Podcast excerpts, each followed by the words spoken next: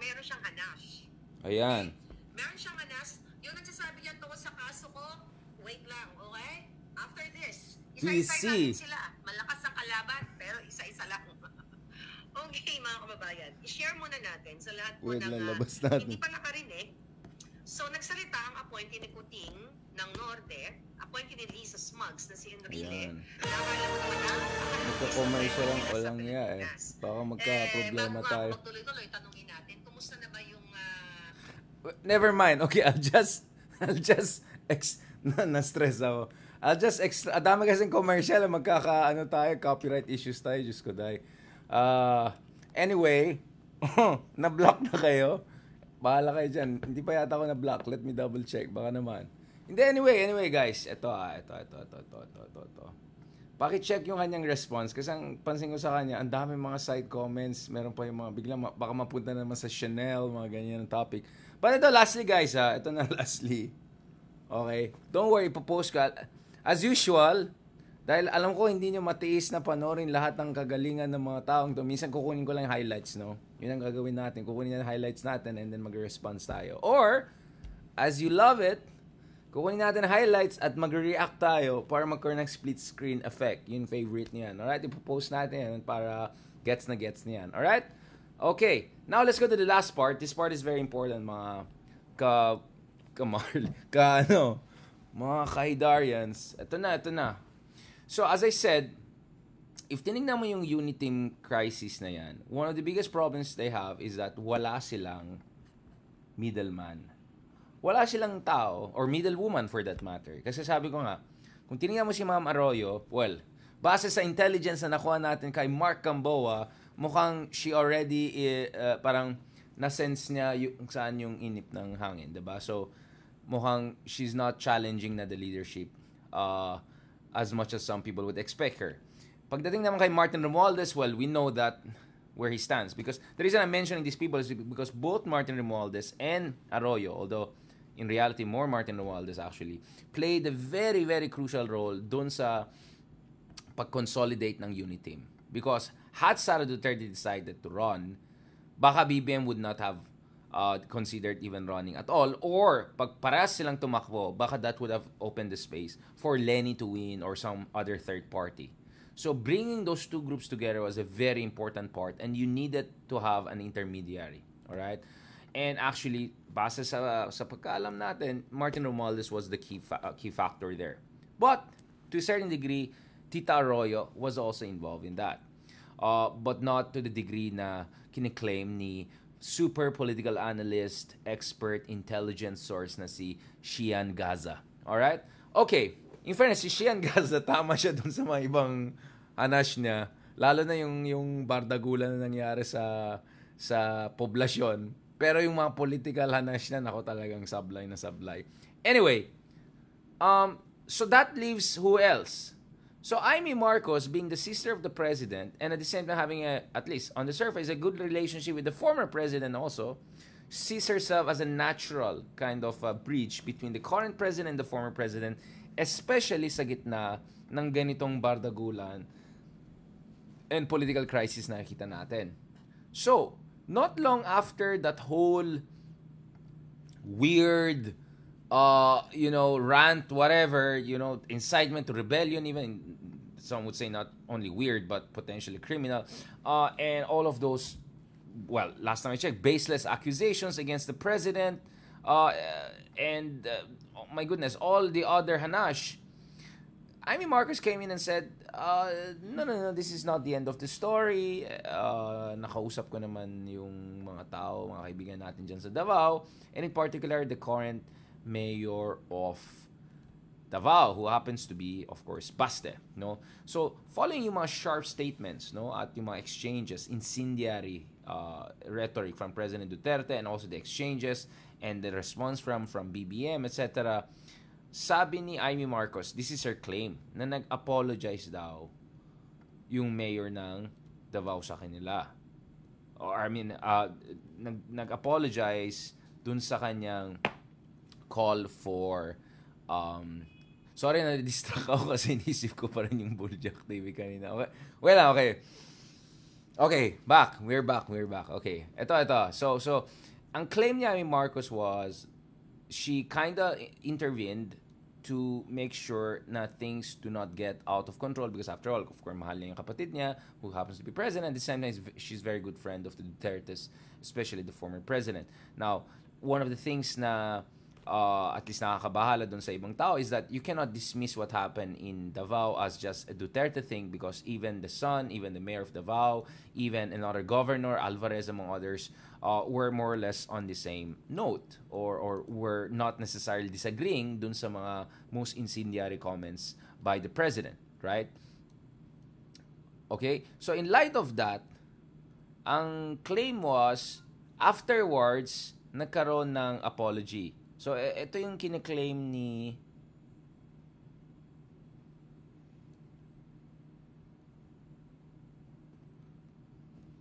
Sorry, I'm just trying to find kung tama itong quote. Okay, uh, so screen- screenshot ko para kayo mismong Oh, ito yung quote of Amy Marcos.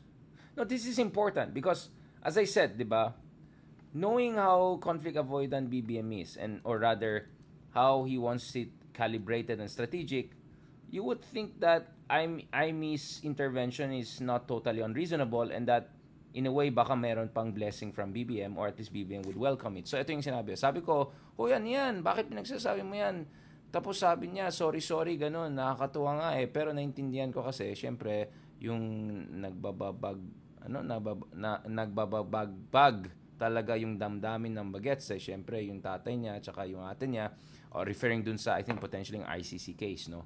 So sabi niya hey what's that? Why are you saying that? Sabi niya daw sa kanya sorry sorry it's like that. It's funny but I understand because he's really bothered including his foreign sister. So in short parang she was trying to frame this as uh, or at least yung narrative dito or yung yung characterization dito is uh, naging emotional lang tao. Um, si Sarah naman talked about brotherly love, her love for her family. So, in a way, she tried to play it down. So, for a few days, yun yung naging operating assumption na baka things just got a little bit out of control and a little bit emotional. And then suddenly, you have this response from the mayor of Davao. I don't know the circumstance of that. Maybe our Davao friends can tell me about it. Uh, ah, ito pa. Sabi niya, lumapit pa sa akin ay si Mayor Basta Duterte. Nagsus- na, ito, ito, ito. Ah. Para mabasa niyo on your own, okay? Kasi, oh, alam mo naman, hindi naman tayo katulad ng mga nagbubuljakan lang. Talagang everything we do, base yan sa evidentiary documentation. Alright, ito, ito, okay. So, ito yung kiniklaim mo. So, lumapit sa akin ay si Mayor Basta Duterte. Nagsus- nagsusorry-sorry. Naintindihan ko naman kasi, syempre, sobrang emotional siya. Dahil isipin mo naman, ikukulong yung tatay mo at yung ate mo. Talaga naman, magre-revolution lang yung damdamin. Oh, something like that. Alright? So, so in English, Mayor Basta Duterte approached me and said sorry several times. I understand because it was just very emotional. Because if you think about it, your father and your sister will be in prison. Your emotions will indeed revolt. Okay, I'm not sure about the translation, but whatever. But more or less, it got the the the the it captured the spirit of the ano of the statement. But lo and behold, over the weekend, dahil well, I think this happened on Sunday. Sa Sabat day yan, sabi ko di ako mag-comment. May mga may mga media na gusto mag-interview sa atin. Sabi ko, no, thanks. Sunday yan, di ako magpapa-interview. Especially political issue pa, Diyos ko. Okay, not good for my soul. Okay, ito. Nag-Facebook post ito si si Mayor Bassett sabi niya, Madam Amy, linawin ko lang kasi ginagamit mo na sa drama mo dyan sa media. Huminga ako ng tawa dahil naawa ako sa iyo, hindi dahil sa mga sinasabi ko tungkol sa kapatid mo na presidente. And then, I think that part is Bisaya. Please just translate for me. Ayan, so, Madam Amy, I just want to clarify because you're already using me in your drama in the media. I apologize because I've... Ayan naman tayo ah. Yung mga no translations. Okay, anyway, apologies because I felt sorry for you, not because of what I said about your brother, the president. Stop using me with your fake empathy. I had, ah, so that's the Bisaya part. Undang, okay, yung mga, oh, ayoko na sabihin, baka magkamali tayo sa Bisaya pronunciation natin. So that, okay, yung part na yun, importante yung translation sa akin. Stop using me with your fake empath- empathy. I had already forgotten your actions once, but you continue to be a nuisance. Ah, okay. So that's that's what that part means. Okay, okay, okay. Oh, at least ito. Okay, okay. O, it, clarify ko ulit dun sa mga Bisaya natin kaibigan ko tama yung translation na yan. But okay, so this is pretty big. This is essentially shutting down any effort or public posturing by some people as a, somehow uh, kind of an intermediary. So with with that said, ang tanong ko ngayon is, ano nang mangyari ngayon? 'Di ba? Kasi, pati si Amy Marcos, ginanon, 'di ba? So, medyo magulo. Uh, gist of the story, right? Yeah, it's, no, hindi gist of the story kasi this is translation. So, it, it captured the spirit of the, the paragraph or whatever. Okay, anyway. Uh, rough translation na lang sabihin natin just to put it nice. Um, but at least the Bisaya part, uh, hindi, hindi ako marunong Bisaya. So, at least now, na-gets ko ang ibig sabihin ng part na yan. Okay. Tsaka kung tama naman si Marquez, si Baste, he has yung, yung style ng tatay niya eh. Yung very visceral, emotional, uh, strong yung kanyang messaging and all of that. So, so to do that to, uh, to Amy Marcos, wow, that's quite something. So I'm wondering anong response ni Amy Marcos or magre-respond siya at all. And I'm also wondering what's going to be the long-term implications of that. Kasi that essentially just leaves Sara Duterte as the only one who can breach between the two sides. So we're going to talk about that more uh, in the um, we're to talk more about that in the coming uh, days. Kasama po natin si uh, si Ronald Diamas among others. But for tomorrow guys, we're to have a little bit of a detour. Pag-usapan natin ulit, balikan natin itong issue na to. Uy, JK, umayos ka, huwag kang epal dyan. Um, umayos kayo dyan. Mamaya, block natin, ha? Bablock kita. Ayan. Ayan. Alright, okay. So guys, I enjoy doing that. Okay. Anyway, um, isa ka pa, mablock ka na, umayos ka. Now, guys, balikan natin itong issue na to. Mm, to, tomorrow we're gonna have a detour kasi pag-usapan natin. Remember, I talked about the pink wave, and I also talk about the. I'm talking about not pink wave in the Philippines. I'm talking about the pink pink wave in Latin America.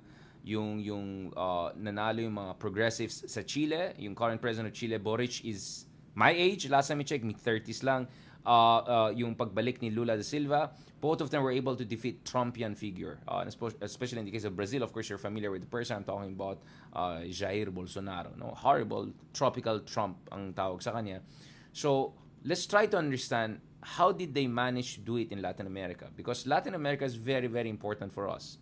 Yung kasaysayan natin, yung connections natin, and more importantly, yung circumstances natin. Kasi kung tinignan nyo, kung tinignan nyo, guys, kung tinignan nyo, yung circumstances sa mga bansang yan, yung inequalities, corrupt politicians, disaffection with state institutions, broken public uh, transportation, uh, high levels of poverty and hunger, high concentration of wealth among few people, the whole codillo, haciendero, political dynasty problems, mas similar tayo sa Latin American countries kaysa yung mga ibang Asyano na bansa. Ang layo natin sa Japan, Korea, yung mga ganyan. Malayo rin tayo sa mga maraming, uh, maraming kasama natin sa Southeast Asia. So to be honest, I think we are more more similar with Latin American countries. So tomorrow we're going to talk about uh, Philippine, Latin America, with someone from the region from Latin America, uh, someone who was an ambassador to United Nations, someone who knows Latin American affairs very well, and someone who also cares uh, and loves the Philippines. So there's a lot that we can catch up on. Okay, let me also block this. Okay. And one bad comment, you guys are gonna be blocked here, okay? Wala tayong time dito for basura, okay? I want to keep my comment sections as clean and good as possible. So don't test me, okay? One bad comment, you're done. Because hindi namin kailangan, okay? Alright, okay. Anyway, wala na, block na yan. Relax ka lang. si Axel. Alright, so please uh, what, uh, stay tuned dun sa interview natin tomorrow and then we'll also try to catch up with our very good friend uh, and uh, of course co-host R&R Ronald Llamas and then hopefully also soon catch up rin tayo with uh, Lele Claudio and other experts for more big picture analysis. On that note, thank you very much. Maraming salamat. Pasensya dun sa mga technical issues, sa mga delays, etc. Ganun talaga. Pag nakabalik ka sa third world, biglang gumana ito, hindi gumana ito. Wala naman production. So again, thank you very much from the country's number one po- political podcast with the caveat that, well, sometimes kahit hindi mag number one, at least number one na hindi produced. na political podcast, alright? Thank you very much. God bless and uh, talk to you soon. Thank you. Thank you again for your kind support and all. Again, please, okay, magano tayo. Vlogger style. Please subscribe to my channel on YouTube, Richard Hidarian Vlogs. Subscribe also to TikTok, Richard Hidarian 007, and subscribe sa Facebook. Libre lang po yan, Richard Foronde Hidarian. On that note, thank you very much. God bless and talk to you soon.